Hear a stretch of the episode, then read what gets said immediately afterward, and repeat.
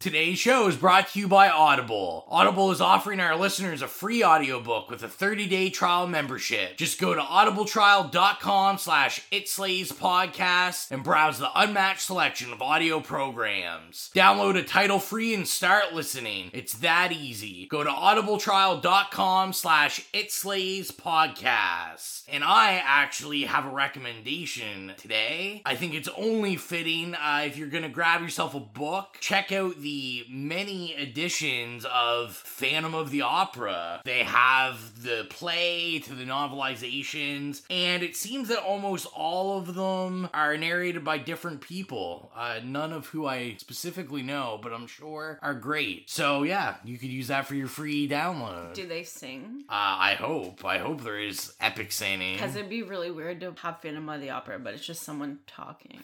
well, you could find out by using it as your uh, free free book. Now let's get into the podcast. We're going to expand our weekly video segment to take you into the back shelves of your local video store, back where it says horror videos, and where kids are devouring some awful films that we call the video nasties. Are you freebasing? Inquiring minds want to know. I have to break free from this culture of mechanical reproductions and the thick incrustations dying on the surface. From the prime time, bitch! Monmouth and Fletch. The pain, I can assure you, will be exquisite. As for our deaths, come with me and be immortal. We have such sights to show you. We Gotta return some videotapes. Hello, horror hounds, and welcome to the It Slays podcast. I'm your genetically modified host, Rowan. It's Exilia. And this is your third from last roll of Florida toilet paper, Mike. And we are back with another one, and I don't know if you heard that voice, but we're, uh, it's the triumphant return of Exilia. Yeah. Or Yay! We stand, we Exilia. stand, we stand. Salute. Thanks. How are you? Good. Good. She's back. She's as talkative as ever. Good. Good. Yeah, I I had to take a little bit of a hiatus. I think it's good to be like transparent and without going to like, you know, nitty gritty details. But yeah, so I just like went through a pretty big depression and episode of depression and lots of panic attacks and couldn't get out of bed. So the idea of doing the podcast was pretty overwhelming. But I just thought that why stigmatize it? Why like not talk about it? And Absolutely. We all it? can relate, I'm sure. Yeah. But I'm getting better and I'm good enough to be here right now. So You're good enough to eat, Here I my am. sweetheart. You're good enough to eat. And I was gonna say, what's the opposite of depression than a whole episode dedicated to musicals? yeah. It's like It's the mania in a can right there. It's it's definitely a uplifting musical. Uh, so I know what Exilia's really been missing, and that is the question of the episode. That I mean, we've already know that I haven't even thought of my answer yet. so course. that's how it goes. I'm gonna lowball it. We gotta gently bring Exilia back into it. Don't want to give her anything too existential. I'm not gonna lie, I have really low standards, so I love it when you lowball. I love a lowball. I love feeling like I've accomplished something when I haven't. I love an existential It's, question. We're really at opposites here. I also must add that um we we started watching the Midnight Gospel last night on Netflix. Definitely check it out. Yeah, it's really good. It's the uh the cartoonist and the creator of Adventure Time. Oh, but it's excellent. just like every episode is like about mindfulness, but also about like these random fucking like topics. Yeah, and it's like actual I can't think of the guy, something Duncan. Duncan Trussell or something. Yeah, apparently he has a really popular podcast. And essentially like what it is is like it's guests he's had on his podcast and it's I compare it to like waking life. It's like you're watching these animations Yeah. that have nothing to do with anything going on and they're talking about like It's like a mixture of waking life and adventure time. yeah. As weird as that sounds. They're just having like serious conversations while about life. a cartoon's going on. Yeah, it's sweet. And Mike, you know Damien Echols. of course. Yeah, so he's chap or He's on episode three. Yeah. Oh, guest. nice. Yeah. I feel like he probably doesn't do a lot of um documentary podcast interview style. I think he does a lot actually. Like I think ever since he got released from like death row that um he's been like a big advocate. So I think he might end up being on stuff because of like his, his advocacy. Oh well, But- if he's doing like but- activism and advocacy, then Yeah. that makes sense. Yeah. Yeah, but he's this isn't about that. This is like a lot of it is like has kind of like I said, it's a lot about mindfulness, and they like a lot of people talk about Eastern like religion and Buddhism and stuff. It's it's you got you like you just gotta watch it. Oh, also, sorry, one more point. I did hear some clips from um, your guys' episode of what was it, Butcher Baker Nightmare Maker? Butcher Yes. Baker Nightmare Maker. Yes. And um, Rowan didn't happen to say. So the question was like something about what what you've been watching, and Rowan had neglected to say we had watched Sex Education. Oh, And my queen. love it. My queen. I would literally do anything for Gillian Anderson. And I mean anything. Um, me and my friend went to see our local theater did um a digital simulcast randomly like six or seven months ago of um because she was um doing a run of all about eve in london because like she's Mhm. based out of england Yeah. and um so Is she, British? I don't think I she thought is. she's American. No, I think she's American, but Yeah, she's I been based really out Yeah, of she's England for quite a long time. Yeah. So, but now she and she does it so well because she's brilliant that people kind of like forget that she's American. I could be wrong. Please feel free to correct me. Anyway, so she was doing a run of All About Eve in London. And so this one Saturday, like late afternoon, they simulcast it digitally. And my friend and I, it cost like $25 or something, which really isn't a lot. So we just went to the theater. There was two other people there other than the two of us. And we got our popcorn and we sat down and we watched Gillian Anderson like live digitally from London doing All About Eve. Um and the score of All About Eve was done by no other than PJ Harvey. Oh, It nice. was awesome. brilliant. Gillian was like stunning. She was so good. I just want to throw that in there because I love Gillian Anderson and I think she's brilliant and doesn't get enough credit. She's also hilarious on Twitter. She's so funny. Is you do she? not expect you don't expect her to be funny because like No. you kind of have that like like if you grew up with the X Files and like you watched a lot of it, you don't expect her to be like so lighthearted and funny and like dirty, but she is. Yeah, because she was like so analytical and straight. Very like cold. Yeah. her um character in sex education is like my style icon if i i'm like dressed like a tomboy but i loved her outfits i was like if i were to dress like fancy i would want to dress like her She's also like kind of the queen of like the fucking hyper stylish like a lesbian power suit. I find she did she did a um she did a like line for some designer and it was sick. It was like literally the like lesbian fashion icon collection. and I love it. I love her so much. Like everything about her is just like my queen.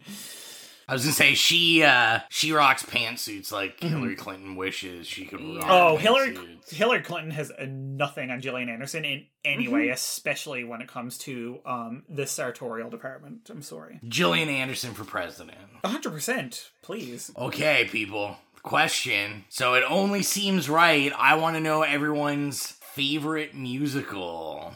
Oh, it is musical themed, and I'm gonna make you sing it. The answer. Yeah, right. No, I won't make you sing the answer, but Girl, I got you. I don't even have to think about it. Not yeah, even for I a to know favorite musicals. Let's go, people. We'll start with Mike because Mike is ready. Rock, rock, rock, rock, rock and roll high school. That's it. Mm-hmm. Oh, I've never seen it. Okay, so technically it might you might not consider it a musical, but it is. It's a movie musical based on the works of the Ramones, you know, the icons. Yeah, so, exactly. yeah. Okay, I feel like I've seen an average amount of musicals. I'm not like this, like oh, like I love musical kind of person. but what's that one with Neil Patrick Harris? Oh, Doctor Horrible. I remember really loving that. I You thought did that really was like really that. good. I might have to rewatch that. I loved that movie. Hedwig, obviously. Of course Hedwig, yeah. Yeah, those are probably probably. I thought you were just gonna start favorites. listing every musical, so everyone picks their favorite and Exilius. Like I will just list every. Musical. No, but as we've talked about in the past, like Chitty Chitty Bang Bang, that's a musical and it's fucking scary. My mom loves musicals and and so like I I've seen like you know The Sound of Music and blah blah blah all the classics. I wasn't really like super into them, but um and I do like Little Shop of Horrors. Oh Very yes, good Little Shop of. Horrors is another like um kind of underdog choice for musical. Yeah, you're right. You're right. Yeah. And also Chitty Chitty Bang Bang is horrifically underrated in 2020. Yeah. It's so scary. Now, yeah, I'm gonna have to go probably the Exilia cheat way. I have a three way first place tie. I can't put one above the other. Rowan, we would not expect any less from you at this point. I know. Number one, or they're all number one, but first would be Little Shop of Horrors. Okay, y'all, I thought we were singing this. I sang mine. Little Like Shop. it. Thank you. There you go. I can, uh, trust me, I could get down. Um, Little Shop of Horrors soundtrack is always saved.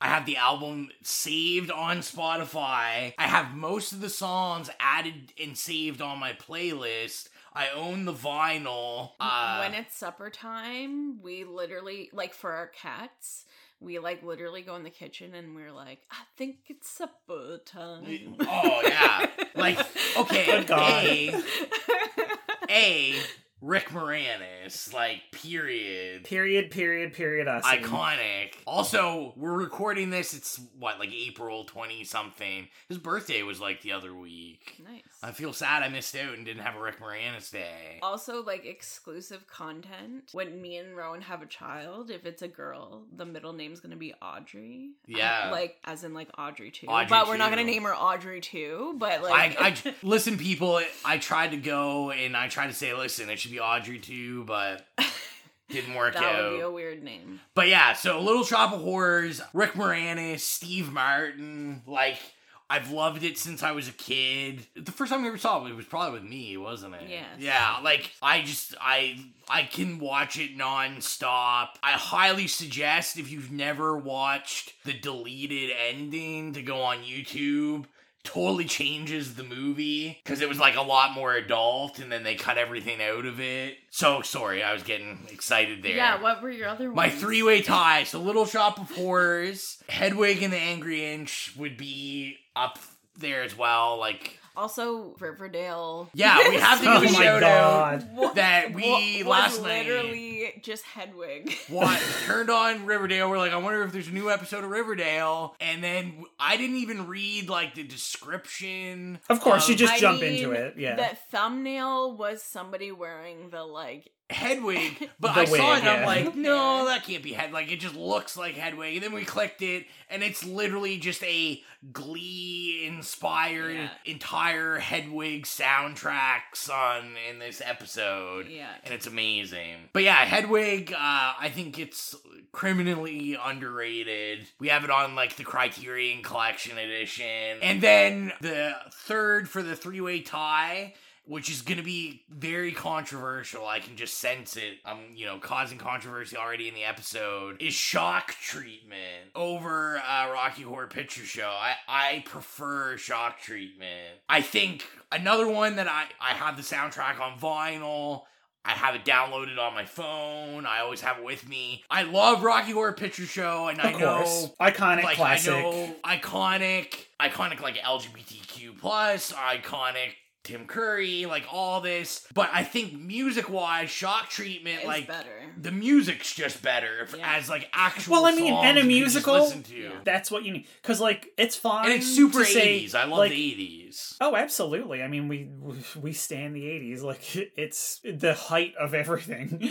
But it's like when you're watching, especially like a movie version of a musical, it tends to be even more about the music because like you don't have the power of like a live performance behind it so you can't Yeah. get you it's not as easy to get lost in that even though it gives you the extra visuals but like i don't know i just feel like in movie musicals because you get so easily distracted like the music needs to be even more prominent and better if that makes sense Oh, Yes. hundred percent, Yeah. hundred percent. So yeah, that was that was my hard hitting question, my low ball question for the day. We're just easing Exilia back into it. It'll get. I promise it'll get more existential Okay. You know, we'll we'll start getting into conversations about the id and the ego next time. Super Oh yeah, trust me. you Our like days of Mike's quarantine are going to like oh I'm Pink Freud right here. Like it's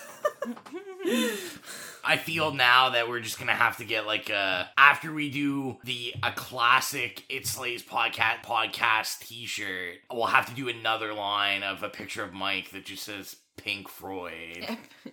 There's cups that say Pink Oh, is there? Freud. Yeah. Yes, that's I the was whole like, what? point. And they usually have the like um Dark Side of the Moon um logo Yes. or a variation of it in the background where it's like the triangle spewing out the rainbow. So And then it's the like a picture Pink Freud. a, portrait of Freud in front of it that says Pink Freud. Yeah. But of course then it has so many meanings like the triangle and the rainbow and everything. It's yeah. So basically, I just went like way over my head. You went over your own head. You've you never seen the mugs and No, I've you never seen those swallowed mugs. yourself whole.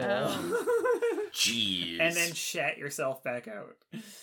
we need to get into it because I'm super excited. So this was my pick, so I'm gonna introduce it. Uh, so this is let's go back to the year 2008. Uh, we have to. What a year that was. What a year! I have to preface this preface, Preface. preface, preface, Preface. preface this uh film with our story which i said when i picked it we would tell uh so me and exilia lived in halifax nova scotia at the time and i don't know what we were seeing Okay, so like this is like when the couples are like, no, like this this is what happened. Okay, so this is what happened. I worked at the Courtyard Marriott, and one of the people I worked with was in like a film and it was like the Halifax like film festival type thing and she was in a film so a bunch of people from my work went to see the movie. And this was back in the empire theater days before they got uh bought by cineplex. Yeah,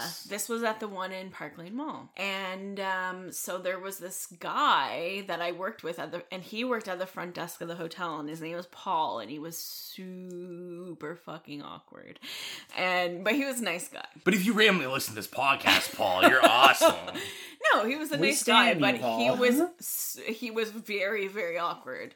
So um basically after the showing of this movie from my coworker, Paul was like randomly talking about how he was going to see Repo the Genetic Opera. Me and Rowan had seen The trailers, trailers. but like living in Nova Scotia, the chances of you getting that movie at Empire is like, you know, And when we saw the Very trailers, slim. I was like, we have to see this movie. Yeah. Oh, also, I never said the movie I picked was Repo the Genetic Oh, yeah, Opera. yeah. Oops. So ba- Spoiler so alert. basi- yeah. so basically, we're like, "Oh my god, where are you going to see that?" And so he was like, "Oh, it's playing at the Oxford in like an hour and a half." So we ran Which is like on the other side of town. on the other side of the city. So we randomly like took this cab to the Oxford, which And we didn't uh, have tickets. we didn't have tickets. We just like showed up, and it's like it, this old theater. It's so cool. It's no Super long- hipster. It's no longer there. Um, but yeah. So and that's how we saw the movie. Yeah, so we did get to see it in theater, which, yeah. Was that- pretty cool. Which is pretty sweet because it had a very limited release. Yeah. I was reading that it was only in like major city. I think it was Toronto was, the only city in Canada. yeah. So basically, it was there as part of the film festival. Yeah. Yeah. We got to see this up close and personal. Yeah. Uh, so let's get into the trailer so you can see what 2008 Rowan saw and freaked out about. And then uh, we'll get back with all the uh, musical goodness.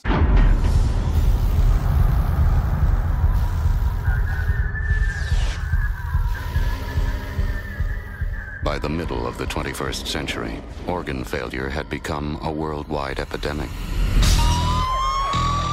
But GeneCo was there to satisfy the demand for organ replacements. Enjoy GeneCo's day and nighttime formula. The problem is, if you miss a payment, GeneCo sends out the repo man. And when he finds you, your time is up.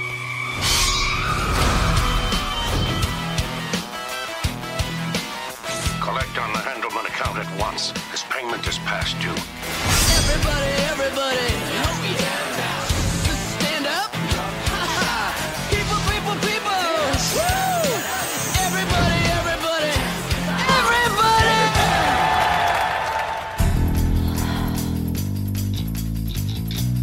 Look what I've become. It's me she must escape.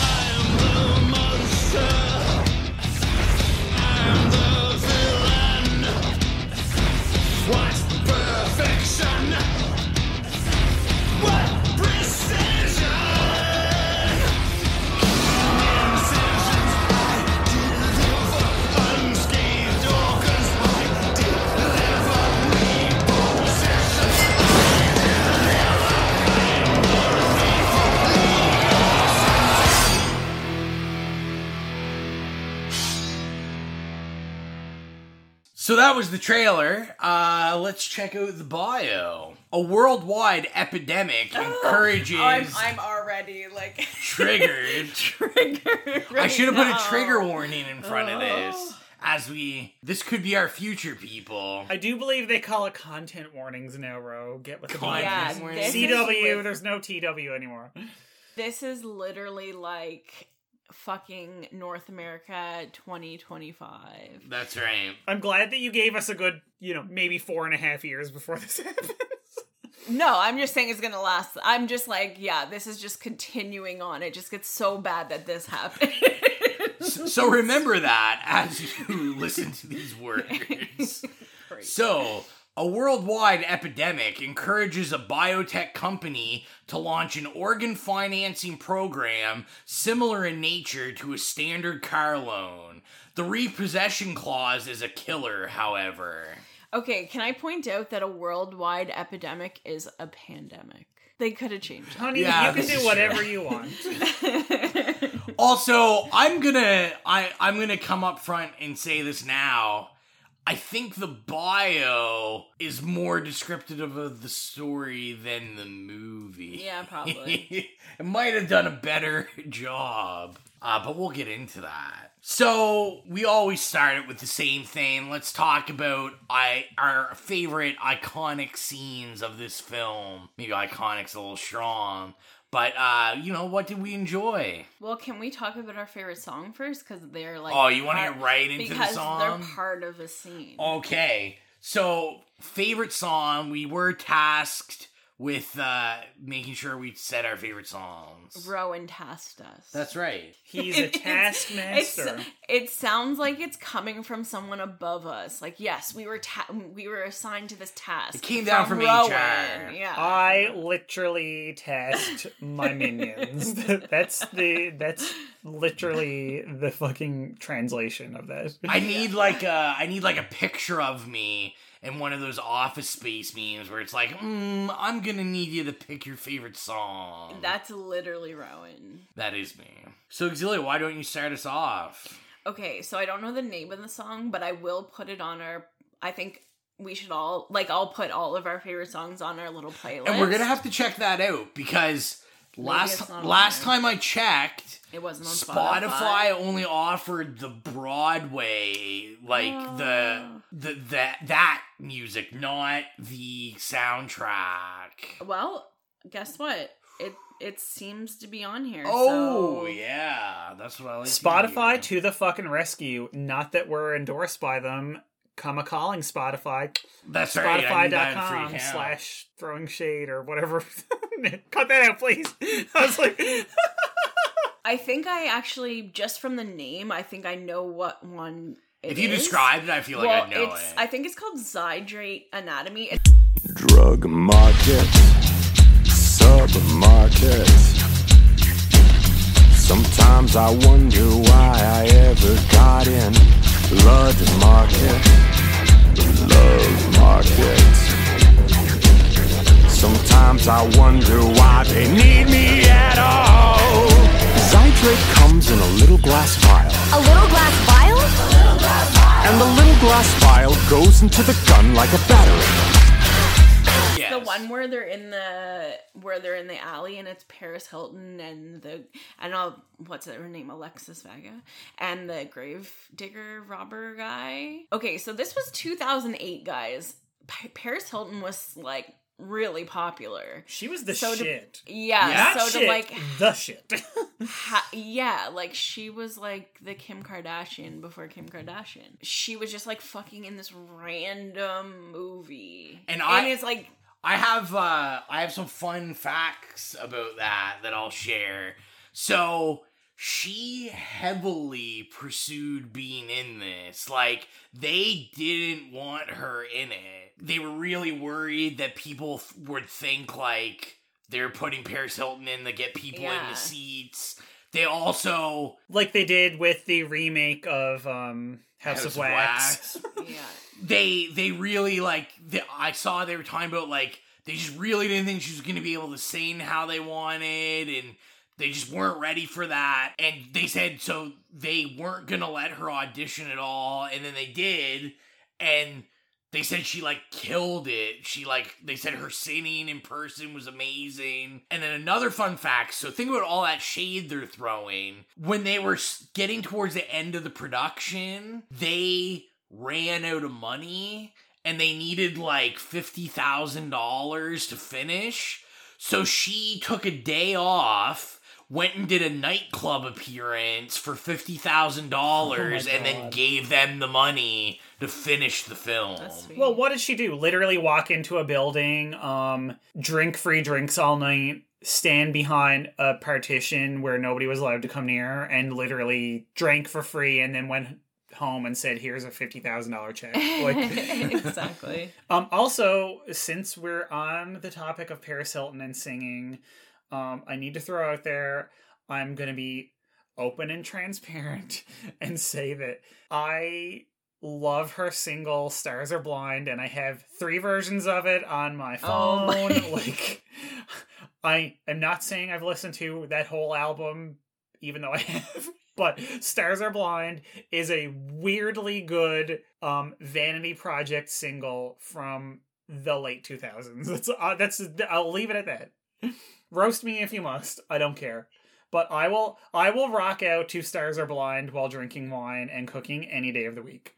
I I loved that Paris Hilton was in this because I just think it like upped the camp factor that Ex- much more. oh my god, that is the thing. Especially now when you look back to it. Also, people need to remember that uh, if you want to talk about just this time period, Paris Hilton at this time, I believe this would have been around the time Paris Hilton was signed to Cash Money Records. What? Yeah. hmm, Was that Think who about put that. out the Stars Are Blind? I don't know if they, I think they came after that song. I, now I can't remember if she was signed to Cash Money or like Young Money, but she was like signed with Lil Wayne. Like that career went far. Yeah. I shouldn't say anything. She's not. She's like always listed as like the top ten highest paid DJ in the world now. true. So I wish I could hear Paris Hilton DJ. I'm not gonna lie. Um, transporting ourselves into a different place and time other than where we are right now in mid 2020, where you would never even dream about going into a club if there was even Yeah. one open. I would totally, 100 percent erase all the fucking historical context right now, and I would 100 percent. If we made like a road trip to go see Paris Hilton DJ live in a club, I'd fucking do it in a heartbeat if I had the money. Are you kidding me? You know what? You know what's really weird when I watch. Honestly, I on feel like she has good taste. I, I, it's bizarre, but I really do feel like she has, has good taste. I don't know. We should ask Cecily. Cecily like follows her on Instagram, so she has this like. Cecily is a All the Paris Hilton stan. So it's really weird because they had the play at the end, like, or they had the opera at the end of this movie. And this pandemic has made me like watch when I'm watching shows and people are in groups. I'm like, oh my god!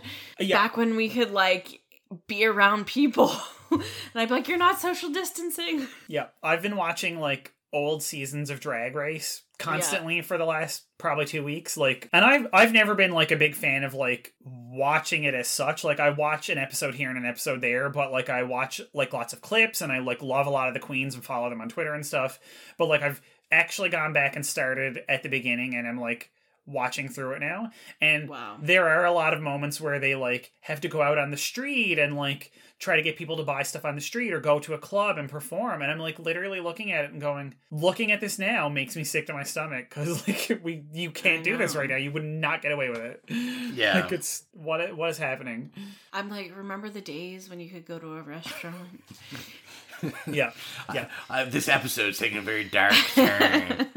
Well, I was you know, gonna we, say- we can't we you can't, can't I mean, ignore you can't in a ignore the historical context. You can't house, you can't like- pretend you can't pretend that it's not happening. So you might as well just acknowledge it exactly. and then put it in context and move on from there and then keep that as part of your framework Exactly. Yeah. I was gonna say too. Uh, what did we say it was called? Zydrate. before it's too late. Anatomy And yeah, something. Zydrate Anatomy. I was watching the special features before we recorded, and I feel like that was like the crew's favorite one because they kind of said that they felt that was like the catchiest song. thought so. It was And- great. Honestly, that was on my short list of best songs. Yeah, well, and they were saying that uh, because originally to get it funded, what they did was they paid to make a 10 minute short. So I know, I'm sorry, listeners, we're jumping all around. We're in the favorite song, but contacts, contacts. So the movie, this was an off Broadway play before it was a movie. They did it in a in this tiny like coffee house that would empty out at night. And I, I was reading like they could only hold like 50 uh, people to watch it but it sold out every night.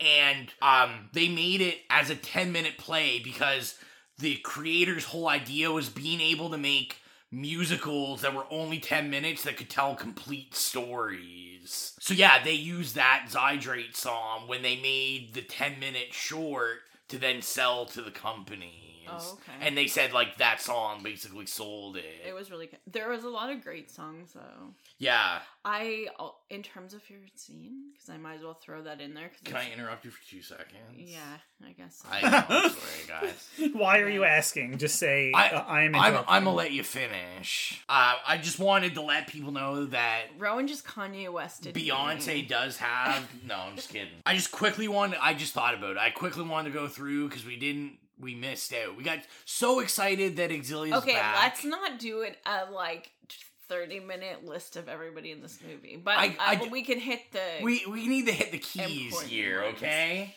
And there's not a big cast. So I did want to bring up uh, that it is directed by Darren Lynn Bousman. He's who financed this entire movie. So he directed Saw 2, Saw 3, Saw 4, as Didn't well he as. the- also like co-write or produce or something? The first Saw. He was one of the main. people yeah, on he the had first Saw, something yeah. to do with the first one. Like I think he maybe wrote it and then Leigh Whannell directed it. Maybe. Yeah, Yeah. possibly. Okay, the first Saw was fucking awesome. I like the second. The second one was the creepy one. with the Oh my god, the nail. pit of needles, the pit of Someday needles. I'm sure we're Shawnee gonna get Smith, to the by the way, so underrated. Shawnee Smith is my queen. I love her. Check I'm out sure check out her metal band from like the early thousands, Five Dollar Ho. I'm sure they're on Spotify. Saw at the time was like Yeah. This was when yeah, he was obviously getting very good paychecks for doing these. Um he's also the I don't know if he's directing, but he's like the producer of the Spiral film coming out, which is uh if anyone doesn't know, so it's a spin-off of Saw. It is in the Saw universe, but it's like an entirely black cast. Chris Rock is in it and he's like produce he's producing as well. And then the only other thing this guy did was the De- Devil's Carnival, which is the movie, the mu- opera that they made after this, which I also enjoy. And uh, I also thought it was important we shout out Darren Smith and Terrence uh, Zdunich, I think is how you say his last name. So they're the guys that actually wrote this, and they're both in the film. So Terrence Zdunich plays the grave robber, and Darren Smith plays the uh I don't know what you call him, like the host or whatever, uh, at the opera when they're Oh, doing the, MC? test. Yeah, when they're doing the testify, that's Darren Smith. So they entirely like wrote and directed this. I'm sorry, Exilia. I'll get through this. I promise. okay. Well, Exil- Exilia already said uh, Alexa Vega's in it from Spy Kids. Spy Kid notoriety. I've never seen Spy Kids, any of them. My sister and brother watched that movie like ten billion times in a row. So The only thing I've ever seen that she was in, she was also in uh the second Sin City. That's the only thing I've ever seen her in. I can't remember that. And now I know Mike will definitely agree. The next person you have to shout out is uh Paul Sorvino. Of course, legend, acting, Yeah. singing legend, father of Mira. Like The only Isn't he like a classically trained? Oh yeah, like he's literally trained in opera singing. Like Yeah. Uh, I only wrote two note. I mean, his filmography is like eighty pages long. Oh yeah, like you can't. There's there's no year that goes by without a notable movie that doesn't have Paul Sorvino in it. Mira Sorvino is also his daughter. yeah. Oh really? Yeah. I mean, guess Oscar winner slash now icon of the Me Too movement. But he was uh, famously in Law and Order on television. Uh, I used to be a huge Law and Order guy. And more importantly, to all three of our hearts, uh, Romeo and Juliet. Of course. course. Yes. Baz Luhrmann version. Yeah, like that's all I care not about. not the Franco Zeffirelli '60s version. We're talking full on Baz Luhrmann. Plain Nathan, I want to give a shout out uh, to Angie. I know Angie listens. Oh my god, this is like one And- of her kings. Yeah. Yeah, so I know she is loving uh, Anthony Stewart Head. Giles uh, from who plays the Repo Man. Yeah, Giles from Buffy. Fun fact about that was um, the reason that he was always meant to play that part, and they said they decided that he was right for the part because they were watching the Buffy musical episode. And they were like, he's got to do it. Uh, also, special features on the Blu-ray. They Oh, have. his are we on- skipping? Oh, okay. No, go ahead. Sorry. I know. I was just saying they have. I think we're a bit all over the place. yeah, we're that's just really excited to have Exilia back, and we're all over the place. It's we're all right. so excited to have Exilia back. I'm talking about this whole thing. Yeah. No, but I'm saying on the Blu-ray they have Anthony's like audition tape, and like holy fuck, that guy can like. There is no sound editing in this, I don't think, because he can like actually really sing. Oh, absolutely. Yeah, he's one of those like people that kind of really like kind of like Dark Horse pops out of nowhere and you don't expect, but Yeah, exactly. Uh, so I'll go through the rest of the list really quick. Uh, Sarah Brightman. you will not go through Sarah Brightman very quick. Excuse me. Iconic fucking opera crossover singer, originated the role of Christine in Andrew Lloyd Webber's Phantom of the Opera, a bajillion Yeah, selling albums. Queen Sarah Brightman. We will not be skipping over her quickly. Thank you. There we go. she definitely she definitely brought the the credibility to this as an opera. Thank you. Um and interesting enough, uh, like I said, I was while I watched the special features and was reading, she wasn't originally casted in this. They had an actress that was going to play her. Uh, they didn't say who, but they just said the actress dropped out. And then just somehow it turned out that Sarah Brightman got the script and wanted to do it. And they were like, well, obviously we'd get way more credibility if we have a real opera singer. Exactly. And she knows her way around camp. If you look at her shit with her original band, it was like disco music in the late 70s. What is the name of the song? I was married to a Starship Trooper. Oh my god. Like, watch it on YouTube. Queen. I will Love have her. to check this Love her. She knows her way around camp. She is an opera singer who knows camp, and I think most opera singers do know camp because they toe that fine line constantly. Let it be known. Uh, I guess we already talked about Paris as Amber Sweet, and we said she was in House of Wax. She was also in kind of another horror thing. It was called The Simple Life. Scary. Very scary. Oh my god. Yeah, it was They, like uh, what happens have- when retail meets. They have every season up on Tubi. Yeah, of Simple Life. I will be watching it again. I, I, did not know that, although when I just found out that Tubi puts lots of ads in their streaming. Oh, yeah. We Yeah. love Tubi, though. Oh, we love Tubi. Tubi. Everyone Tubi sponsor the app. Download I it on your Android and Apple device. The Simple Life is like peak 2000, like six or whatever. It is. It's peak. It's peak pre um 2008 um financial crisis reality Yes. television. It really and it's is. just like about like luxury, Yeah. like these like you know two two rich people going to the country and they're used to living in this luxurious lubs, uh, blah blah blah blah lifestyle.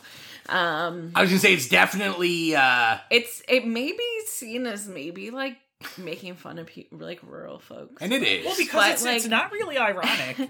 like if they had done that No. post 2008, the irony would have been Yeah. just dripping in every scene. But like there was really no irony. It was like weirdly earnest. It was uncomfortable Yeah. earnest. I, as like someone who lives in a rural area, I'm I'm like fine with it. um, but yeah, so I also Kesha was in one of the episodes. She was like one of she was like A teenager. teenager, and Paris and Nicole like stay at her house. yes, this is true. I was gonna say also oddly maybe necessary pre-watching before you get into Repo to really get you in that Hilton vibe. They were so pr- there's like so entitled, and you're just like you're fucking like oh my god.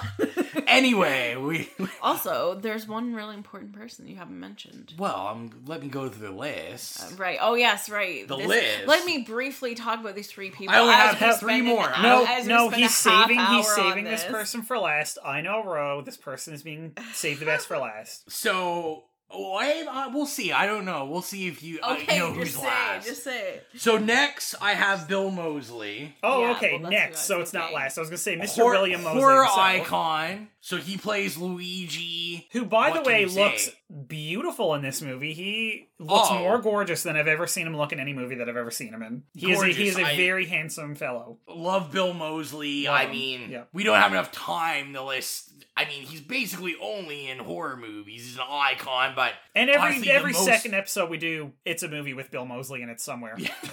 Even if he just Pretty showed up on set and like ate some of their craft services and they gave him a like extras credit. Texas Chainsaw Massacre 2, obviously. Uh, like almost every Rob Zombie Every film. Rob Zombie movie. Epic. Uh, then I've got uh, Nivek Ogre, weirdest name on the face of the planet. So he played Pavi. Um, I think this is really one of the only things he's ever been in. Uh, he's the lead singer of an industrial band called Skinny Puppy. Oh, I think I've actually Skinny heard Puppy is them. iconic. They're Yeah. Yeah, really I don't iconic. listen to like that kind of music, but I did recognize the name. But apparently, he is the lead singer. I of think that they band. might even be Canadian. Yes, they are. Yeah, I was They gonna are. say I feel can like they're on Nettwerk, which is like Sarah McLachlan's. It's an iconic Canadian um label. They do a lot of like pop and stuff, but they also do like industrial and Okay. Um, now, also, we'll- can we can we please before we move on from him talk about how anybody who's ever played a Borderlands game, um, the mask that he has on his face is literally Handsome Jack from Borderlands. Am I the only buddy? Like is anyone anyone Bueller I Bueller? could, I could, I could see that. I was a little Borderlands player. Interestingly enough, the face is actually, it's actually Darren Bousman's girlfriend. I love it. Ha- they didn't have anyone to cast the face, so he was just like, "Hey, can you get your face casted?" Well, yeah, they didn't want to pay anybody to get their face cast, so they were literally at home, and he's like, "Sit down. I'm going to pour you up a glass of wine. Hang your head over the back of the couch. I'm putting a cast on." Now I want to know if Exilia is giving me a look for who I'm gonna bring up cameo appearance.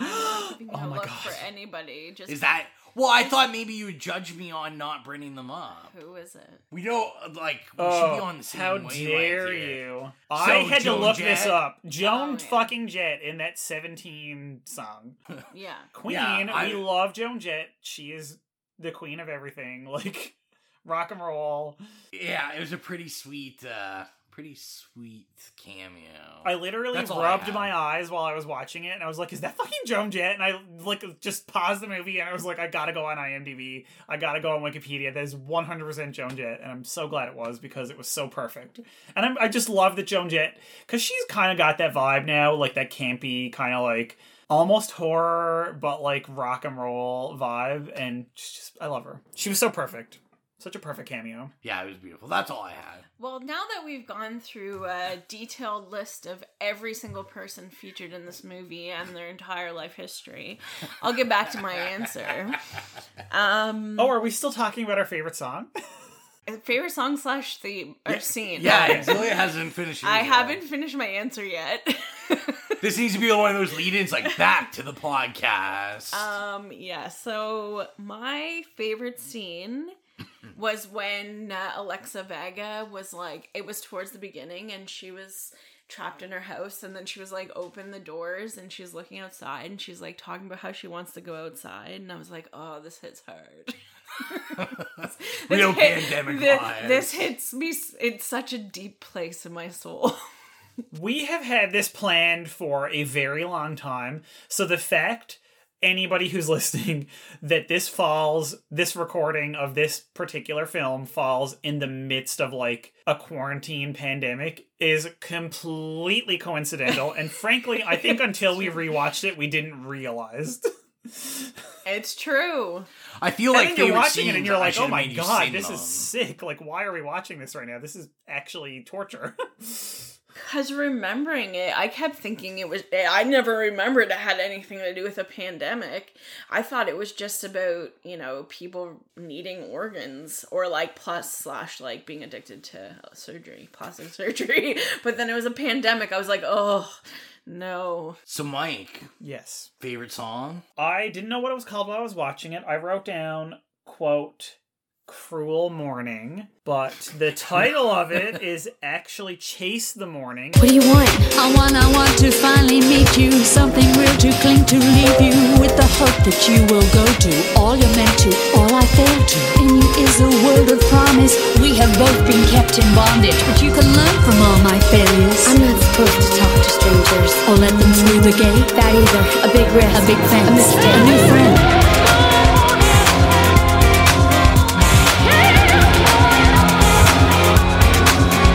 One when Oh, yes. when blind mag shows up to the house and essentially says like i Oh, didn't know you were alive. You know i'm your godmother. I knew your mother. I promised i'd take care of you blah blah and then of course anthony stewart head shows up and etc but i thought that it was a a great scene in general because it was like not just the like rich guy and his fucking snotty kids or the dad trying to like contain his daughter. It was this like new dynamic of like I was your mom's friend and you know like you're like family to me, but I didn't know you existed. And I just thought it was a really nice moment. I thought the song was fucking great, actually. I really liked the song. And obviously I love Sarah Brightman, so the fact that like she could get featured prominently, not as just like a prop up on a stage. I just I thought it was a great scene overall, but it was my favorite song for sure. And now that that was actually hard because I wrote knowing that we were gonna have to pick our favorite song.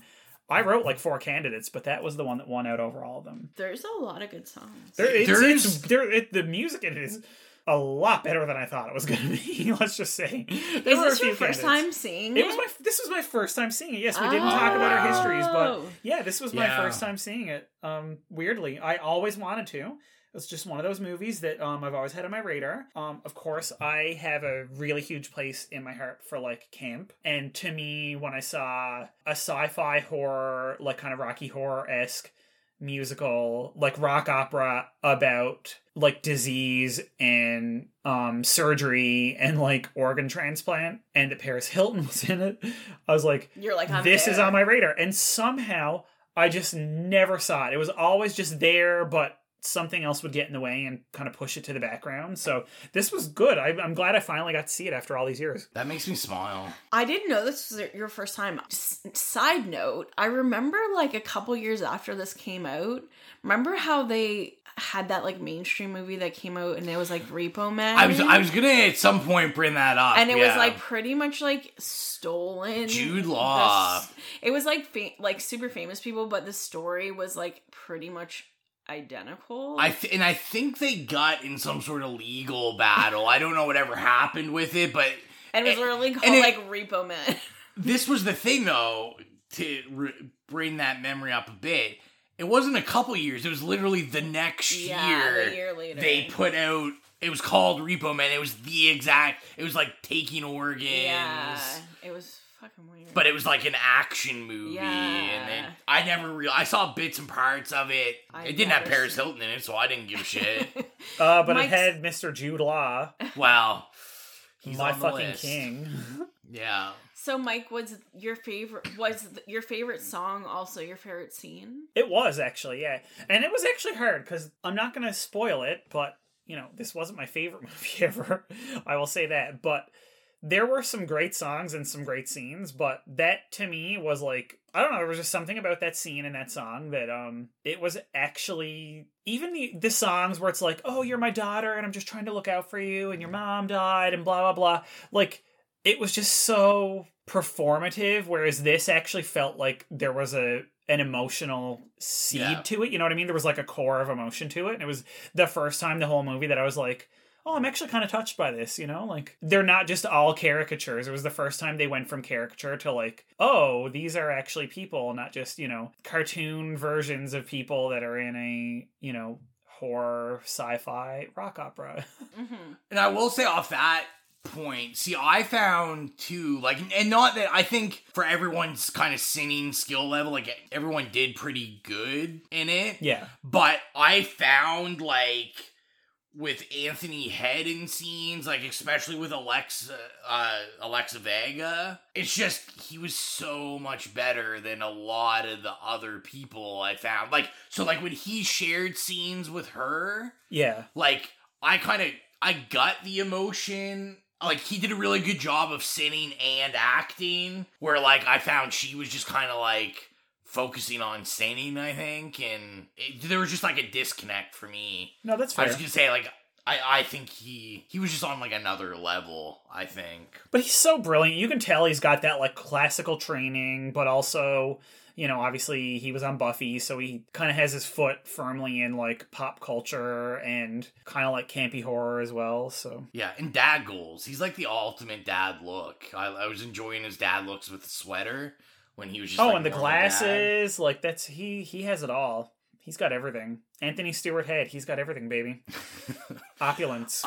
I I know you know the uh the shit lord in me wants to say my favorite song was like Bill Moseley talking about finding a hole and fucking it. Okay, I- but that's not uh, gonna be it. I I actually I love that song. I just assumed that was going to be your favorite song. I'm going to be honest. I did love it, but before I get my favorite song, it, it's a good point. And Exilia says like, "Oh, I love that song." I think some of the great songs in this were songs with people that obviously don't have a singing background and can't really sing, but like it just really worked. Like all the stuff with the with the siblings, the Largo siblings, was like really well done. Mm-hmm. And, oh like, yeah, one of I their thought- songs was one of the ones I had on my short list for favorites. Yeah.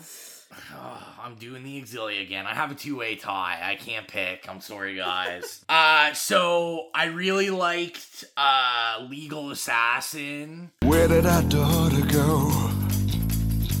It's me she must escape. My burdens I can't erase. The mother I might have saved.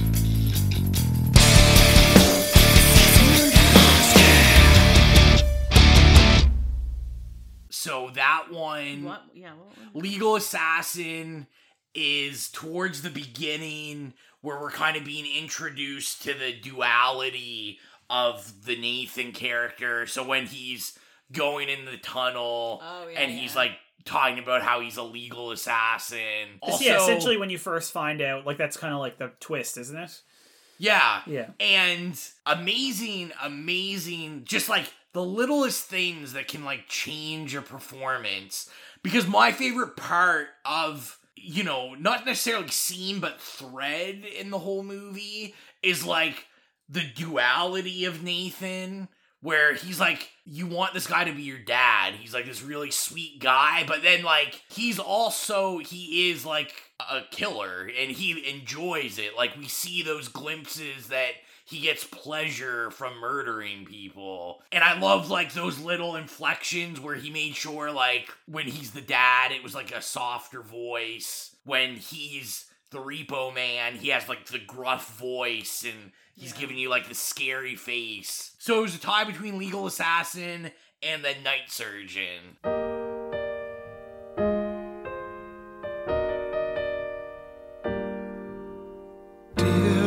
Honey, I am so sorry. Can you forgive me for this? Not the dead doctor with the hungry scalp. Well, here's my prognosis. Will they live? Doubtful. which is where they're forcing him to fulfill his contracts and he's killing the guy and he has that whole like I remember thing and yeah Is that's that the one where he's like putting his hand in the guy's Oh, no, that's Thankless like- Job. Oh yeah, thankless job. That was a great one too. no night night surgeon Yeah, is I towards the end Yeah, yeah, yeah. I night surgeon's probably my favorite over legal assassin they're kind of the same style and i think they most of the songs have a, the same musical thread but anthony he like he just he wins it for me every I- time I did find that it wasn't like there was like this song and then this song. Like it all like flowed together. Well, Which yes, is because they essentially all of the dialogue was sung. Yeah, exactly. Yeah, which wa- it was, uh, you know, they talked about on the special features, which was like a very conscious thing they did to make sure people they were staying to an opera format, not a musical format, and I appreciated that just because they're not lazy about it. It wasn't like, oh, it's called an opera, but really, it's like there's people. Talk- there's literally like almost no lines that are talked, and if they are talked, they're still talked in the context of a song. Yes, yeah. Everything everything about it is like melodic and musical. What was your favorite scene? So, like, unlike I was gonna say, unlike you guys, because your guys' songs kind of corresponded with favorite scenes, Well, didn't they? Mine no, I had No, another yeah, I guess my my favorite scenes were the scenes with Bill Moseley and Paris. Like, I liked all those interactions. Like, they were great, great, great, great comedic. F, like, It was reliefs. very like very like how do I even explain? over dramatic Yeah. performances. Well, I mean, it's what you expect from Bill Moseley anyway. And the funny thing is, I I thought it was so fitting because like Paris Hilton was a good fit with them, which I was not Yeah. expecting. I was like, first of all, I never thought I'd see fucking William goddamn beautiful Moseley in a scene with Paris fucking Hilton. But here we are, and I think it was her awareness because if this had been three or four years before i don't think she would have had the self-awareness but like because No. it was 2008 and so it was still like kind of when she was like it wasn't the peak wasn't peak paris hilton you Yeah. know it was kind of like as her star as her like It was tabloid down. yeah it was waning a bit and i think Yeah. she was a little because of that was a little bit more aware of her nature as like a camp figure. Yeah, and so I think that she knew that she was going to be like I feel like in say House of Wax it was just like she's like oh I'm using my fame to get on like a horror movie like look I'm a serious actress.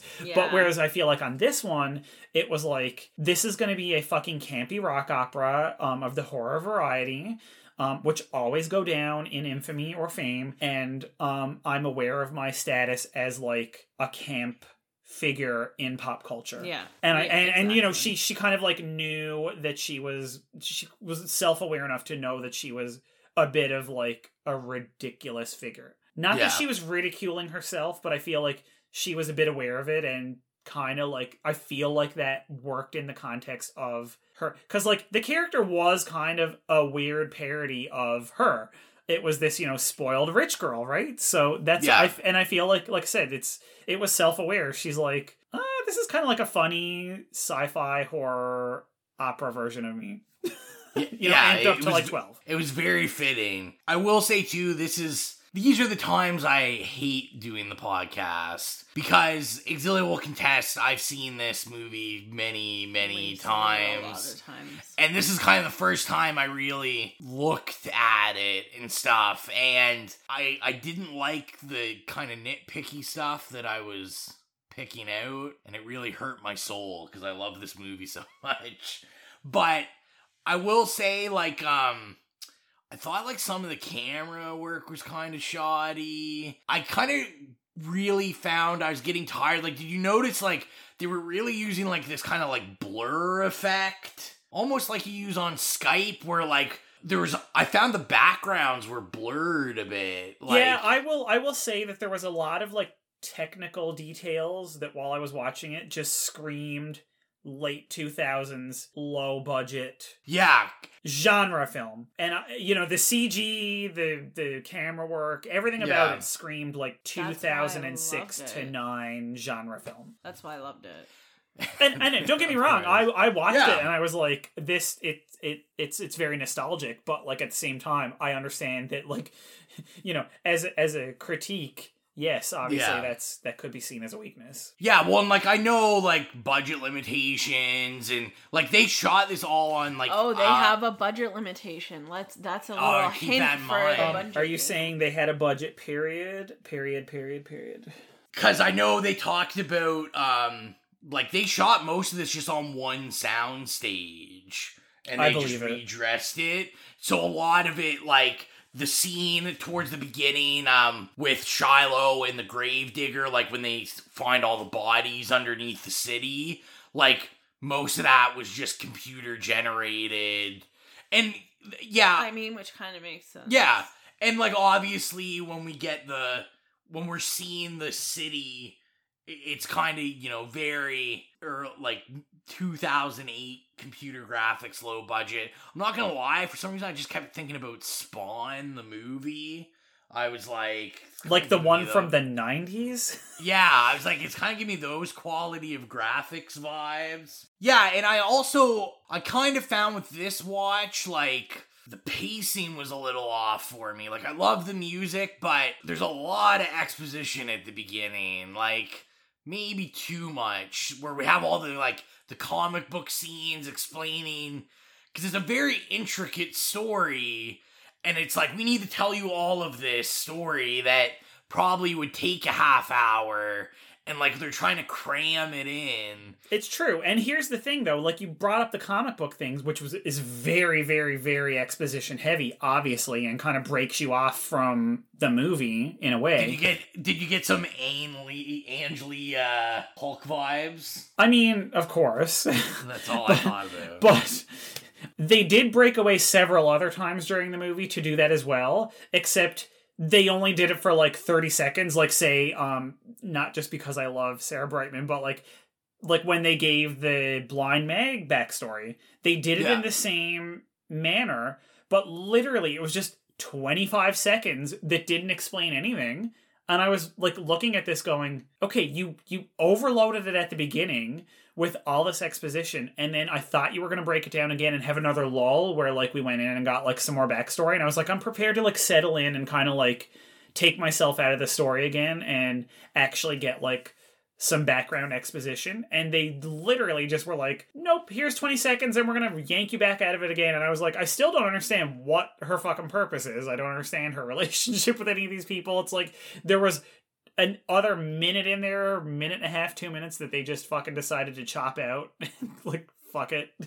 You know? So Yeah, i think I- like you said your pacing issue definitely is valid.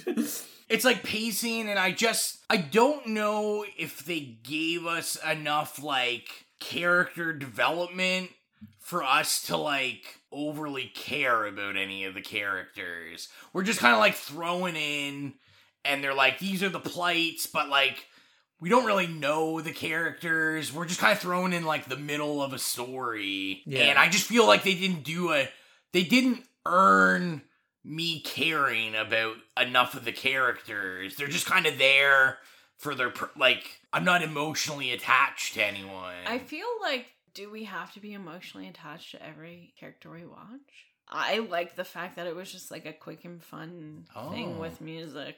oh jeez. I mean, I spent three days watching Tiger King. Like, you know, I She I she knows about emotionally dissociating ability- from herself. She's been watching Tiger King. exactly.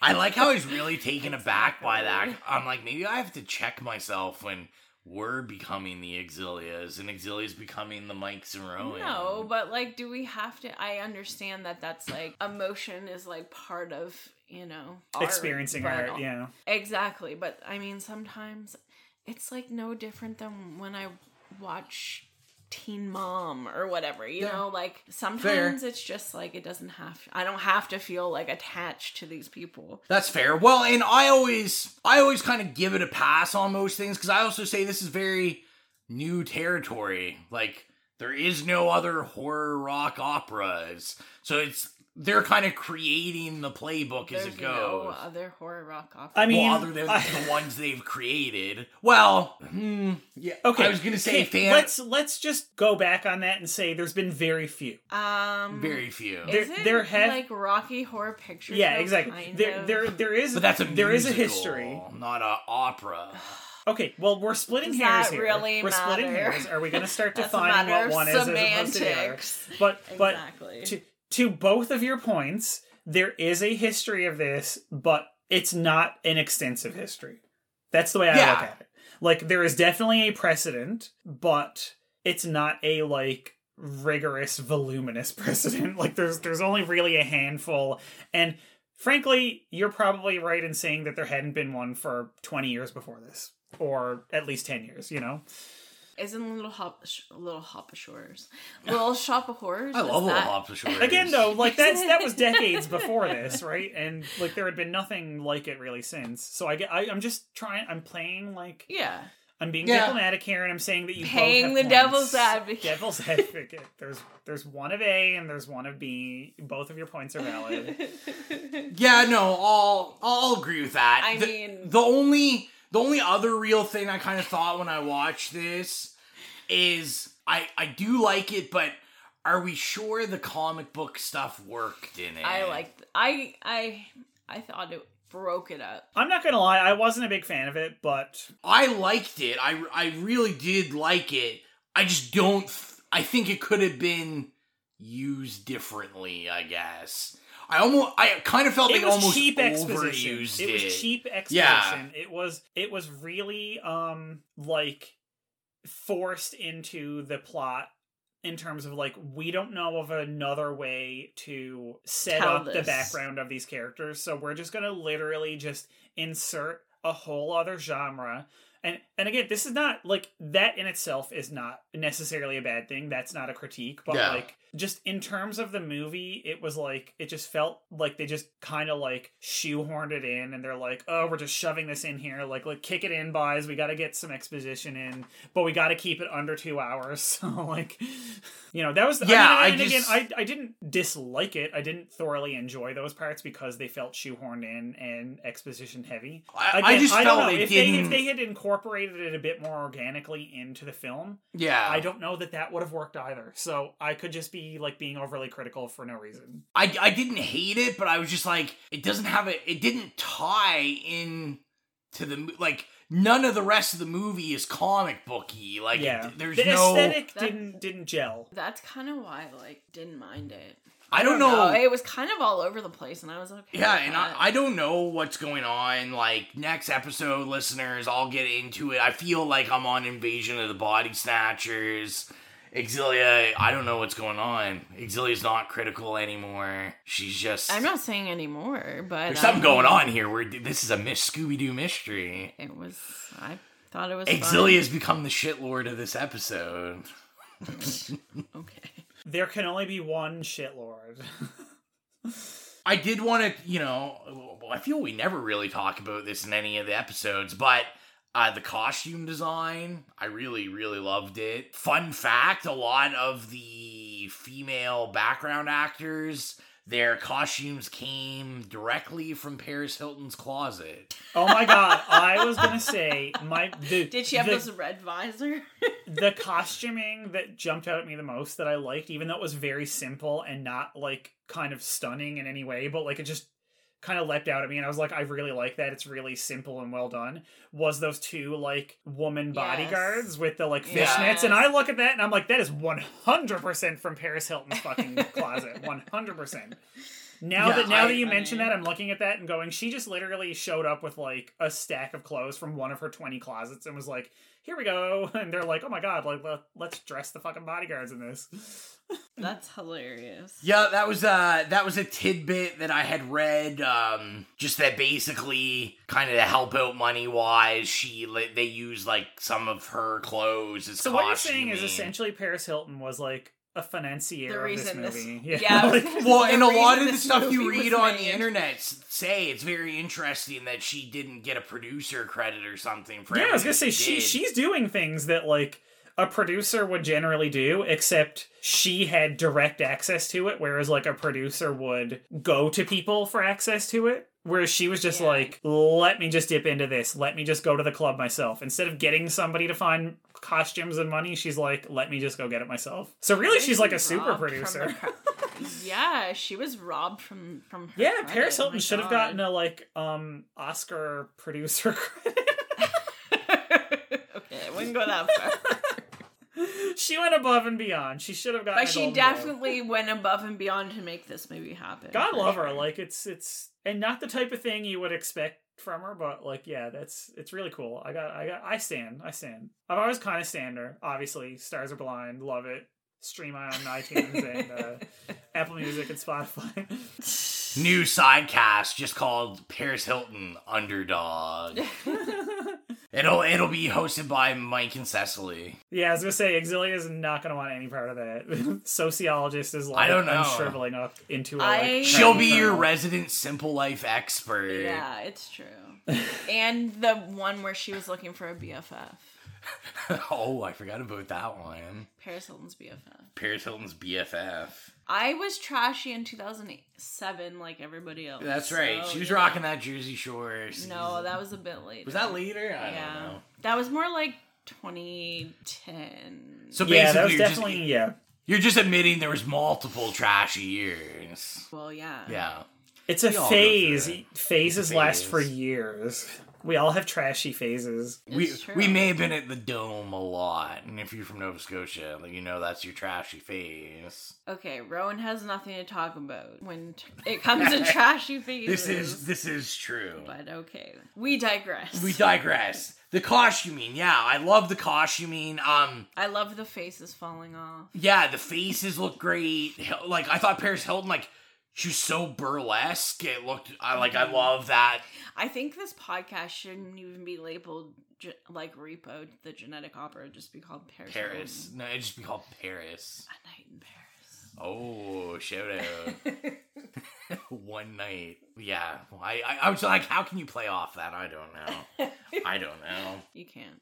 Yeah, you can't. Yeah, I mean, other than those kind of nitpicks, like, I really, I really love this. Like, Paul Sorvino kills it as well. Like, man, that guy is amazing. I just love everything he's ever in. Is there any, uh, like, high points for you guys? Um, the only other high point I have listed is at the beginning when they're in the graveyard and they're having um Shiloh and the grave robber are having their songs. And of course, instead of paying attention to them, I'm like looking at the names on the headstones behind them. Yeah. And one of them was Deborah Gibson, and I'm like, oh my god, Yeah. Debbie Gibson. I was like, that's so funny. I don't know why that's so funny, but it is. that was a high point for me right there. I now I did have an issue in that scene. If I'm robbing graves and I'm trying not to get caught, maybe you shouldn't every one minute scream at the top of your lungs. Yeah, that was weird. Yeah, I was he like, was like, ah! yeah, I was like, why, why does he keep screaming? They're just gonna keep coming. I think we should start a new segment. We can't do it for this because I think this movie's a bit too obscure for like this segment. But sorry, our cats are just like putting their like hands underneath the door. They're so sad that they're not in here. We have to do before every movie now. We have to look up what blank character are you? Like what character are you of the Oh, absolutely. I'm 100% down for that. I I'm never the one I want to be. show. I know me either. I'm oh like I do that for like every show and movie I watch. So let's just play it now. What character do you think you are? I think Who do you th- who do you think I am? I think I think Exilia is Luigi. What? I, I was I was gonna I was gonna say uh I was gonna Rowan. say Pavi. I was gonna say Bobby too. Yeah. I was gonna say you're one of the brothers. You're one of the brothers. I was gonna say Bobby too. Uh yeah, obviously Pavi. I don't know. I'm trying. To think, Bobby was like my favorite. I'm trying to think who Mike would get. I don't I'm know. the girl at the literal beginning of the movie when they're just singing the background of like there's a pandemic or whatever and like we're taking back the organs and it's just this random girl who gets chased down and she's the first one like at the beginning who just gets like her fucking guts ripped out and I was like, yep, that's me right there. I, I don't even have a name. I'm just like girl at the beginning getting her insides ripped out. Yep. Rowan's so I don't need to do. I don't need to do an I'm- oh, online test. That's I know exactly what I am. I want to be the Paris Hilton. Okay, I want to either be the Paris Hilton or the reporter that I think looks like Phil from YTV in a wig. Oh yeah. Um, can we also talk about During how that you're. Paris Hilton, but you're Paris Hilton after her face falls off? you're Paris Hilton who's singing and actually doing a good job, and then her face falls off, and you're like, uh, okay, bye. During that scene when her she's like holding her face up and she's like, no, no, no. Like Uh, the, that part, it that was moment bad. was probably my favorite moment of the whole movie. I should have said that earlier, but like, falls. Like when she gets up on the stage and starts singing, and I'm like, she's actually not awful. And then, what? like, I was then, literally thinking how awful. Oh my god, no, no, no! I just the whole thing. uh, Maybe it was like a charisma thing, and like her I'd holding that up the, the the the seam on her forehead, and I'm like, yeah, and she keeps like shaking her right? head almost like she's I just, like. I thought it was really her well done. I thought she she handled it well, even though it's you know just singing or quote unquote singing and touching your face. I it was, was just like in the- so like like so overproduced. It's like do do do do. Well, like, I, I think that was what was so good about it. Like that's why I was so impressed with her in this whole thing because that's obviously like parodying her as Her this, music, like, yeah, as a singer. as like a pop singer that probably can't really sing, and it's just like this weird. but she's in an opera movie, right? Like, Yeah, like Yeah. I yeah I would I would listen to that song. I thought that song was I was like man this is my wave. that should have been the B side to my favorite single of all time, "Stars Are Blind" by Paris Hilton. oh my Radio is there is there anything else we'd like to discuss? I think it's a good mention for people if for some reason you're listening to this and you haven't watched it, which I hope not, because as you know, we never give a description of what happens in the movie. So no, we just go off you- on multiple tangents. You'd be so lost, but pretty good gore. Like, I mean, I would expect that from the Saw guy. Oh, Uh, that's where the entire budget went, though. Yeah, such like as it I- is, the entire like three dollar budget went to the gore. It definitely, we will say right now, did not go to the fucking wig department because the wig department Ah. was in the gutter. Shiloh's wig was The- terrible. Every wig in this movie, I'm like, okay, I've been watching a lot of Drag Race the last couple weeks while I'm in quarantine. Like, if I'm cooking or I'm doing laundry and folding it or playing video games, I have Drag Race on in the background. And let me tell you, I know that a fucking good wig is goddamn expensive. And I was watching this movie and going, these wigs the drag race queens, even the ones that didn't win, would shit on this because their wigs are better. Like the wig game in this movie was in the fucking trash. I also love when Sarah Brightman comes in on your favorite scene when she's like saying to her, Yeah. and she's like says she has her mother's hair, and I was like, it's a goddamn wig. she literally has her hair. That's probably a wig from like that they like they took the hair out of her corpse and like fashioned Physically. a wig from it. Yeah. yeah, literally has her hair. She, no, she goes, no, really, you have your mother's hair. Give it to me. I want it back. Like, rips it off her head. Yeah. Uh, well, let's get into that last question. Is it scary? Uh, I think I sh- saw Exilia shaking in her boots a couple times. Yeah. And it might have just been at those uh, high notes Paris was trying to hit. yeah. Uh, Exilia, is it scary? Uh no. Yeah. I feel like this is a unanimous. I mean, absolutely not. No, but as, Absolutely But, but as we touched on, there's actually elements of it that, if you've seen it, especially for the first time in, you know, March or April of the year of our goddamn Lord 2020, True. that actually do kind of touch on, um, t- touch a nerve on our like fucking global situation and then make you think of the next five years. So in a way, it might actually be scary. Let's come back to this in two years. Exactly. Like It's I potentially got- scary. I'm gonna say it's not, but it, it could be. It has it is a seed of scariness. I know that it. I know that they've said like this will be going on and off for the next like mm. year to eighteen months, but it really hit me hard today when I received an email from my union rep, say asking about what we're gonna do about bargaining because this is expected to go on for the next two fucking years, and I'm just like, oh my god, how will I live? two years. I've been enjoying it. Sorry, guys. I just like to play video games and watch movies. So I Oh, listen, I'm me too. I'm You. trying not to descend into a fucking oblivion spiral of depression and anxiety, and I've been fighting that off really well with um Yeah. giant like buying a giant like four liter box of wine every week and a half and uh, playing Animal Crossing and um Dead by Daylight and Overwatch. So I'm glad that I'm still working because if not, it would be bad. A bad scene. I'm glad that you are too. I just remember, I remember on a personal note, I remember what happened many, many years ago when I was still in school and I was finishing up um, my master's degree and I got laid off from my job. It was not something like this, it was just they were cutting out that department in our province. So obviously, I didn't have a job anymore. And um, I didn't I couldn't really go find another job because I was literally final in the last couple months of writing my master's thesis. So I was like, okay, I'll go on um, unemployment insurance and you know for a couple months and finish writing. And um, after like four months of not having a job, Mhm. I had a bit of a breakdown. Now that could also be Mhm. because I was writing the last bit of my master's thesis. So I'm just anticipating a breakdown in like a month. so stay tuned. Yeah, I'm I'm the same way. Not having a a set routine is really not great for my mental health. And anytime I go through a period where I'm like not having to go to work, you know, on a regular basis, um, I I get the same way. Yeah. And I find um like if I know that I don't have to get up for anything in particular now Yeah. being laid off as I am um temporarily as most people are. For example, like if I want to have a couple extra glasses of wine in whereas normally I would if I had like two glasses, I'd be like, "Oh, it's getting late and I got to work tomorrow, even if it's only in the afternoon, like I'm going to go to bed now."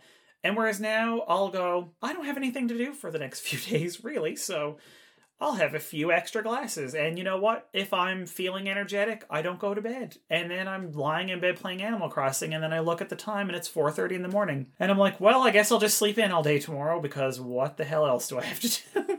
I've got stuff to, I've got stuff to do, but it's nothing that can't it's it's not a set schedule. So if I have to do things around the house or if I wanted to go out and, you know, take a walk around the block or go do whatever, like it's, you know, I can put that off until six o'clock in the evening if I want. Well, and that's the thing. It's like there's nowhere to really go Yeah. unless you go to the grocery store, which we're only allowed going once a week. Well, the good the good news, guys, is, is we don't uh, have to finance our organs yet. So Not yet. not yet. Yes, stay tuned. Again, stay tuned 2022. So, as you listen to this podcast, uh, you know to answer the question, is it scary? Uh, you know, yes, because of a pandemic and because of terrible wigs. That's uh, that should be the takeaway. Thank you. I'm glad those are the takeaways from this episode. Uh, let's get into rating this bad boy. Let's start with Exilia. I'm gonna give it a yay. I love how we saw it. I love that was like just like a really fun night, and it was like very spontaneous. And I've seen it several times over. I mean, that was I don't know, ten ish years ago, if not more. And I've seen it several times over the years. I don't know. It's just I enjoy watching it. I- there's nothing too critical. I just enjoy watching it. There you go. I had to I had to think for a second. So if you are a listener, the ratings are nay, okay, Oh, yeah, yay, and slay. Yeah, I Did know. I say yeah? You Did said I say- yay. Oh, okay. Yeah, and I was like, is yay before or after okay? So Um, yeah, yeah, it's Mhm, after. Yeah. uh, let's go to Mike because this was your first time, and I'm very interested in what you think. Oh, it was. Um, I'll give it an okay. Now, I I just have to qualify that. First of all, with a few exceptions, I'm not a fan of musicals. I do love operas, but you know, this was obviously, you know, a cheap ass late 2000s horror opera. But okay, with that said, um and you know, it, it suffered from a lot of things, bad wigs, um a, a bad first time to watch it because it it did kind of like instead of taking me out of reality, which it sort of did in a way, but then at times I was watching it and I was like, this could be our future. So I was very creeped out. And, you know, it had some great cast members. It was a bit more stylish than I thought it would be, which almost gives it like a yay. But, you know, it was obviously still dated, and I feel like their budget did not go into decent special effects. But I don't know. It was just all around. I, I it was a very campy ride and i feel like this is something that um also part of it is that i was watching it on um the tubi app and um beaming the tubi app to my tv which is lovely and it was a really good way to experience it but then partway through the movie about two-thirds through the movie something happened with my wi-fi and it wouldn't connect to my tv so the last third of the movie I actually had to watch on my phone. And so I feel like I will say the fact that I didn't enjoy much of it is pro- probably due to the fact that I was just watching it on a tiny phone screen because I couldn't get it to beam to my TV. So that's totally and me. had ads. And I had ads. A lot of ads. There was a lot of ads. I love Tubi, but there was a lot of ads on it. Um, and it, it did take me out of it several times. But honestly, like there were moments. I, like I'm- like I said, I'm giving it an okay, but there were a lot of like really interesting moments, and I will rewatch it honestly. And I feel like this is a movie that would have been fun to watch, and this is why it actually like kind of hurts me. This is a movie that'd be really fun to watch, like say with all of us in the room together, drinking too much, eating, and watching it. So I feel like watching this by myself when we're in quarantine, it a camp classic like this, it wasn't the right context, and that kind of took me out of it. So I'm giving it an okay. Okay. The pressure's on me. I definitely, as I said, I love this movie. I when it came out on Blu-ray, I like rushed to buy it. Uh, I've seen it more times than I can count. This is really hard because I was torn between a yay and an okay. I'm gonna give it a yay because I feel. I'll say this: it's a yay for me. I feel for most people it would be an okay, uh, but just I love this movie so much. It's one of the few musicals I enjoy. So I can kind of get my musical fix from this. Yeah, it's super campy. Mike hit it on the head. Like, what a great movie to like have drinks with friends or something and just really enjoy it because it's campy and it's fun and he like it's not anything you seriously. It doesn't take to- itself seriously at all, which is really nice. yeah, there's no like extravagant plot where it's like, oh, you're gonna miss this. Like, you can just kind of turn on, even just for the music, and have it as background noise. But it does have its flaws, uh, as any kind of smaller scale movie would have. Uh, but yeah, I'll give it. I'll give it a yay. I think it's very unique. It's very unique in the pantheon of horror films. Oh, I'll give you that. Uh, absolutely, yeah. Yeah, so I'll give it a yay. Uh, so now we are going to go to the budget game. If this is your first time uh, listening to us, basically, I know what it costs, what it made, and Exilia and Mike fight to the death to uh, try to guess those numbers. And I think they're getting cocky about this because of some clues I dropped, and we're gonna see what they have to say.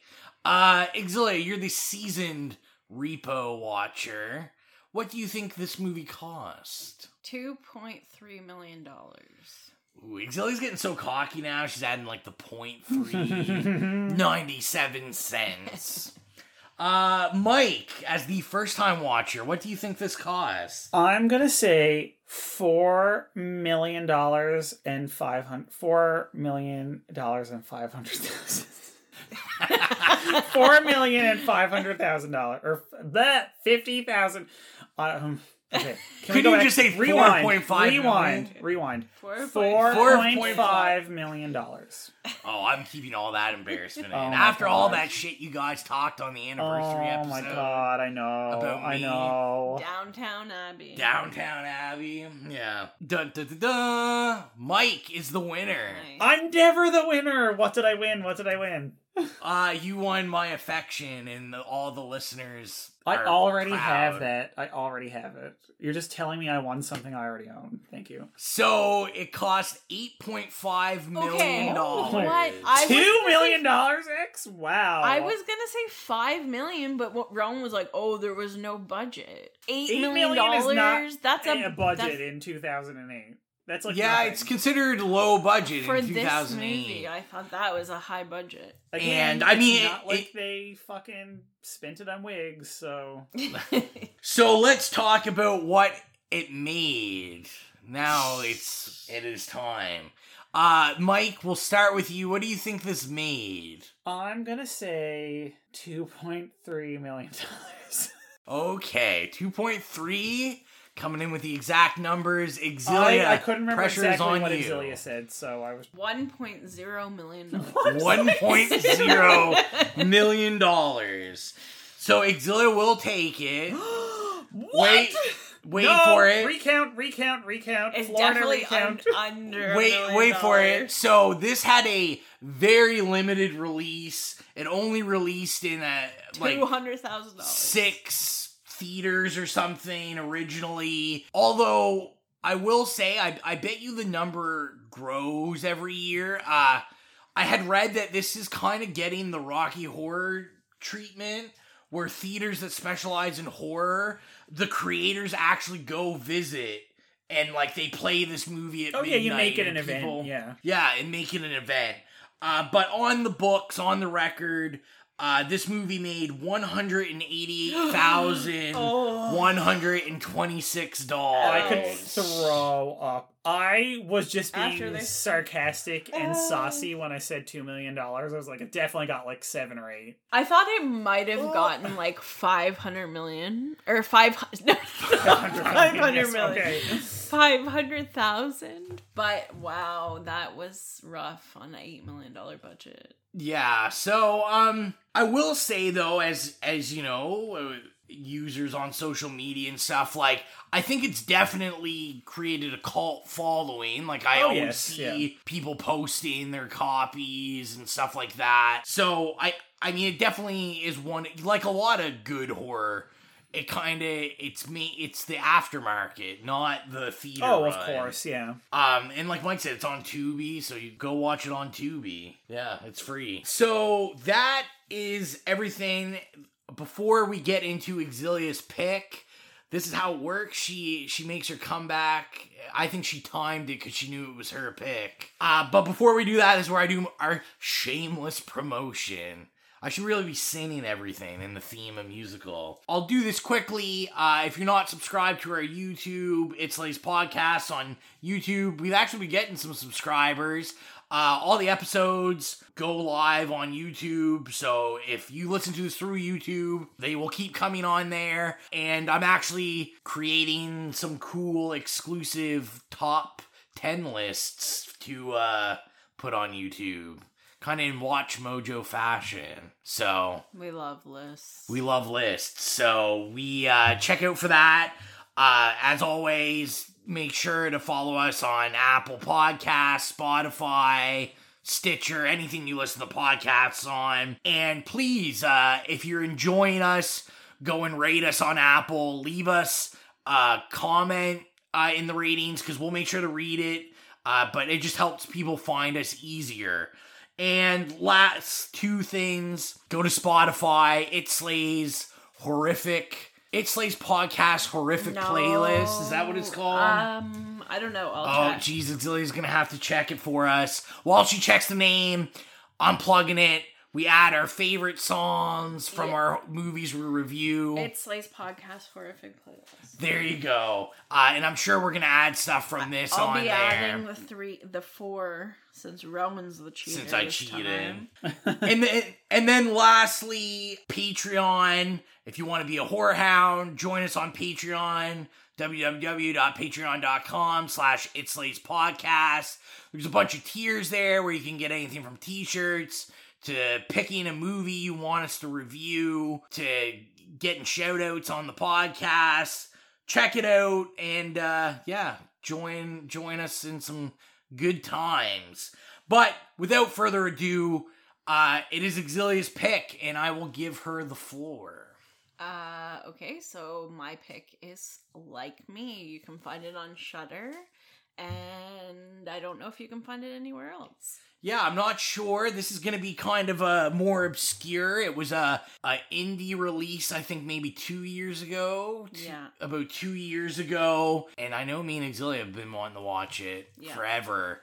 Uh, I saw it described as a mix of like Argento and psychedelics. Oh, you're talking my language, baby. And in a week, come on. Actually, Mike, I, I think I sent you the the trailer one time when it first came out, and you were like, "Uh." Oh yeah, you probably did. It sounds very familiar. Yeah. And let's be realistic. Uh, me and Mike and the listeners know it's gonna be a little artsy. It's gonna be a little art house. Oh my god This Exilia's our resident art house picker. But we love this. We love it. We do. We love it. So yeah, we're excited for that. I think that's everything. Uh, thank you for tuning in. We are very happy that Exilia is back. She's back in action, baby. Uh, to calm me and Mike down. She figured we were up to no good, so Yeah. she's like, we got to bring some credibility to this podcast. Yeah. Uh, thank you for listening. Uh, we appreciate every single one of you. So, as always, I am the Rotti Largo of the podcast, Rowan. Bye, it's Pavi. Poppy. And this is Mike. Thanks for listening. See you later. We're going to expand our weekly video segment to take you into the back shelves of your local video store, back where it says horror videos and where kids are devouring some awful films that we call the video nasties. Are you freebasing? Inquiring minds want to know. I have to break free from this culture of mechanical reproductions and the thick incrustations dying on the surface.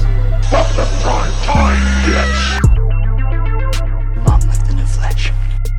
The pain, I can assure you, will be exquisite. As for our deaths, come with me and be immortal. We have such sights to show you. Gotta return some videotapes.